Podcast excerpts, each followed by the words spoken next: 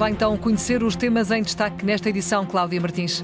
O adeus a Pelé, o velório do rei decorre na Vila Belmiro e a FIFA quer um estádio com o nome de Pelé em cada país do mundo. Cristiano Ronaldo vai ser apresentado amanhã às quatro da tarde no Al Nasser da Arábia Saudita. Enzo Fernandes falhou os dois treinos desta segunda-feira do Benfica. O otimismo do Braga para o campeonato depois do triunfo de sexta-feira sobre as Águias, a lista final da seleção de handball para o Mundial e a oficialização da Aprilia. Miguel Oliveira chega à marca italiana.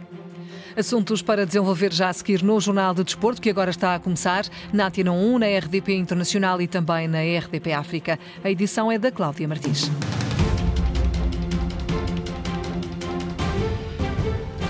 São filas intermináveis em torno do estádio Vila Belmiro, em Santos, São Paulo, no Brasil. As portas do estádio do Santos abriram para o adeus a um dos maiores nomes do futebol. Edson Arantes do Nascimento morreu na última quinta-feira, aos 82 anos, e as homenagens de milhares de adeptos ao astro brasileiro sucedem-se. Eu cheguei às três horas da madrugada e a gente, pelas reportagens, a gente sabia que ia ter mais ou menos nesses dois dias um milhão de pessoas para se despedir do rei do futebol. Eu vi o Pelé jogar desde 1967 até 74 e eu conheci ele aqui na Vila Belmiro no, even no evento em 2014. Um dos principais jogos que eu, que eu presenciei foi no Pacaembu. No domingo, o Santos estava perdendo de 2 a 0 para a Portuguesa e venceu por 3 a 2 inclusive que ele fez o terceiro gol da virada, um senhor golaço. Tinha 75 mil pessoas no Pacaembu. A magia do futebol do Pelé é, é imenso, e principalmente o time que o Santos tinha. E não era só Santista que ia ver o time do Santos jogar, inclusive por causa do Pelé. Vários torcedores do Brasil inteiro, inclusive no mundo, nas excursões, iam vê-lo. Eu tinha 12 anos quando eu vi o Pelé jogar, foi na Copa de 70. Na minha casa nem tinha televisão, eu juntava os coleguinhas, iam na casa de, de quem tinha televisão, né? Então eu lembro perfeitamente disso daí. Não entendia muito futebol, mas eu lembro, eu vi, eu vi o Pelé jogando pela televisão. Eu não sou torcedor santista, mas eu sou um admirador do bom futebol, principalmente né, quem não é um, um admirador do Pelé, né? O mundo todo é, é, o testemunho disso, né? E eu sou apenas mais um, né? E eu toquei desde as 7 horas de ontem da noite. Pelé no mundo, nunca você vai ver um jogador que nem Pelé. Isso eu te garanto. Pelé deixou saudade. Pelé foi-se embora. Edson Aranha do Nascimento foi embora, mas o nome Pelé vai ficar no Brasil para sempre. São sons, vozes de alguns dos milhares de adeptos que se juntaram uh, uh, perto do estádio Vila Belmiro. Tem as portas abertas para esse velório. Vai estar aberto até amanhã uh, de manhã. Ora, à chegada ao estádio do Santos, o presidente da FIFA, Gianni Infantino, disse mesmo que o rei é eterno. Pelé leaves uh, an incredible legacy for, uh, for football, a unique legacy. O Pelé deixa um incrível legado ao futebol, um legado único Pelé tinha o dom de Deus, um dom que poucas pessoas têm na Terra o dom de tocar corações e emoções nas pessoas. Existem bilhões de pessoas no mundo, como eu, que nunca viram o Pelé jogar. Tive a honra e sorte de o conhecer pessoalmente, mas nunca o vi jogar. O meu pai falava-me dele.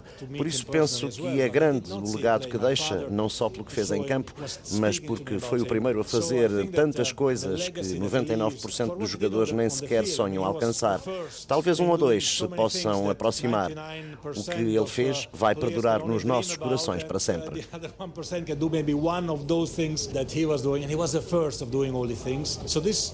will remain in our hearts forever. Gianni Infantino, presidente da FIFA, deixou ainda uma proposta para que todo o mundo saiba homenagear Pelé para sempre. We need to make sure that uh, we and the world of football remembers Pelé forever as well.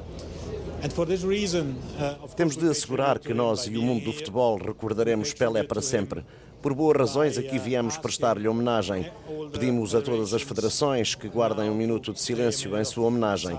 Como pedimos que há algures no mundo exista um estádio com o nome de Pelé, para que daqui a 50 ou 100 anos, quando as crianças perguntarem quem foi Pelé, seja lembrado no mundo, num estádio onde marcou golos e se possa sentir as emoções onde rapazes e raparigas possam jogar.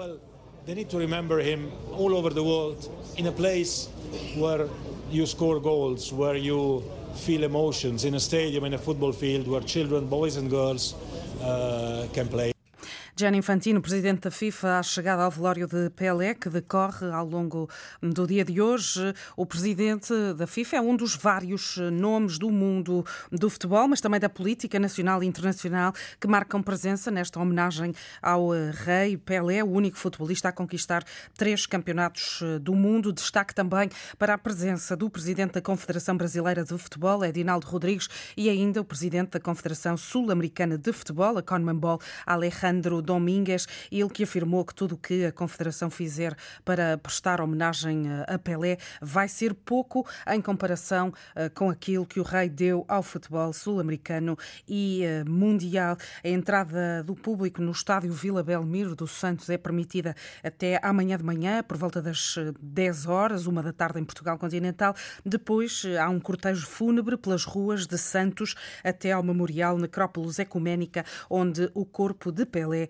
vai ser eh, sepultado numa cerimónia reservada à família. Amanhã, às eh, sete da tarde, na Arábia Saudita, quatro da tarde em Portugal continental, Cristiano Ronaldo vai ser apresentado pelo Al Nasser no Mersul Park, em Riad. Os bilhetes já estão à venda, custam 15 reais sauditas, o que equivale a 3 euros e 74 cêntimos. O valor da bilheteira desta apresentação de Cristiano Ronaldo vai reverter a favor de uma instituição de caridade caridade saudita. Ronaldo viaja nesta altura para Riad, deve aterrar por volta das 8 da noite. Esta tarde, o jornal espanhol Marca detalhou uma série de pormenores do contrato de Cristiano Ronaldo. Ora, para chegar ao valor de 225 milhões de euros que vai pagar ao capitão de Portugal pelo contrato até 2025, que já foi assinado, o Al Nasser inclui contratos de patrocínio, inclui também um avião disponível para Ronaldo viajar quando quiser para Portugal e para Espanha, uma casa de luxo e ainda assistência permanente para ele e para a família. Além de tudo isto, Ronaldo vai dar a cara pela Arábia Saudita como uma espécie de embaixador para promover a realização de um Mundial de Futebol naquele país. Inicialmente, até se falou de que ele poderia ser embaixador para o Mundial de 2030, mas eh, hoje a marca fala na possibilidade de eh, ser a cara para essa candidatura ao Mundial de 2030. 2034. Não esteve de manhã no Seixal, nem à tarde. Enzo Fernandes falhou os 10 treinos desta segunda-feira do Benfica, infringindo assim o regulamento do clube. Está agora sob alçada disciplinar. Enzo esteve na Argentina para celebrar a passagem de ano. Parece certa a saída do campeão do mundo para o Chelsea a troco dos 120 milhões de euros que estão previstos na cláusula de rescisão. Até ao momento, o Benfica Nada disso em relação a este caso protagonizado por Enzo Fernandes ao eh, Clube da Luz. É apontado o extremo norueguês de 18 anos, Andreas Scheldrup. Ele pode ser o próximo reforço das Águias. Leva 10 golos em 17 jogos eh, realizados esta época ao serviço do North Zealand da Liga Dinamarquesa. O Benfica iniciou hoje a preparação do eh, encontro da próxima sexta-feira frente ao Portimonense. Esse encontro com o emblema algarvio surge depois dessa derrota imposta pelo Sporting de Braga na última sexta-feira, a primeira da temporada em jogos oficiais. É uma vitória que se reveste de uma dimensão diferente, é o que assume o presidente da Assembleia Geral da SAD, arsenalista António Marques. Tem aqui um sabor especial, porque de facto, eh, associado a esses três pontos, que é o mais importante no jogo, uma vitória, uh, associa-se ao facto de termos derrotado de alguma forma, de alguma forma, uh, o líder do campeonato, e, e, portanto, dá, uma anima, dá, dá, de facto um ânimo de final. É uma motivação extra, diz António Marques, e que reacende essa luta pelos lugares cimeiros. O Braga soma agora 31 pontos, o Porto tem 32, o Benfica 37 no primeiro lugar. É um jogo de cada vez, sabe? Isto tem que ser um jogo de cada vez, nós não sabemos. O campeonato é muito atípico, houve uma paragem agora mais demorada, mais longa. Ah, e, portanto, o Braga com certeza que está imbuído de um espírito vencedor, de um espírito ganhador, eh, vamos ver, mas é um jogo de cada vez e, portanto, uh, acreditamos sim que o Braga vai em frente, vai em frente e vai, de facto, esperemos que um destes dias não sejamos nós a morder os calcanhares, mas que seja o Porto ou, ou o, Sport, o Sporting já está, enfim, a morder, mas que seja o Porto a morder os calcanhares do Braga. Ou mesmo o Benfica, que isto pode dar muitas voltas, mas enfim. Otimismo de António Marques, Presidente da Assembleia Geral da SAD Arsenalista, ele que sustenta este pensamento positivo num grande Ricardo Horta, é um nome em destaque nesta análise. O Ricardo Horta é um atleta de grande categoria, de grande gabarito, que de facto viveu ali uns momentos como toda a gente viveu, quando foi aquela primeira iniciativa do Benfica para, para, para, para deslocar o Horta para o Benfica. Agora, o Horta, como grande atleta, tem uma grande mentalidade, é um grande jogador, muito profissional, demonstrou apenas aquilo que ele é em campo e aquilo que ele é enquanto pessoa. Tinha, teve a atitude mental certa, uh, ajudou a equipa, esteve junto à equipa, a equipa esteve com ele e foi feliz também, e fez o Braga feliz e fez os adeptos do Braga felizes. António Marques, Presidente da Assembleia Geral da SAD Arsenalista, sobre a vitória a fechar o ano do Sporting de Braga sobre o Benfica, um triunfo que reacende a luta pelos lugares cimeiros da tabela. O emblema Minhoto é o primeiro a entrar em campo agora na jornada 15 da Liga, joga nos Açores já na quinta-feira no terreno do Santa Clara a partir das 7h15. César Peixoto está de regresso ao Passos de Ferreira, cerca de dois meses e meio depois de ter deixado o comando técnico da equipa. O presidente dos Castores, Paulo Menezes, esteve esteve junto ao eh, treinador que foi novamente apresentado. Ele garantiu que César Peixoto não foi uma opção de recurso. O treinador assume que tem uma tarefa muito difícil em mãos. Já vamos ouvir eh, o eh, treinador eh, do Passos de Ferreira, César Peixoto, apresentado ao início da tarde.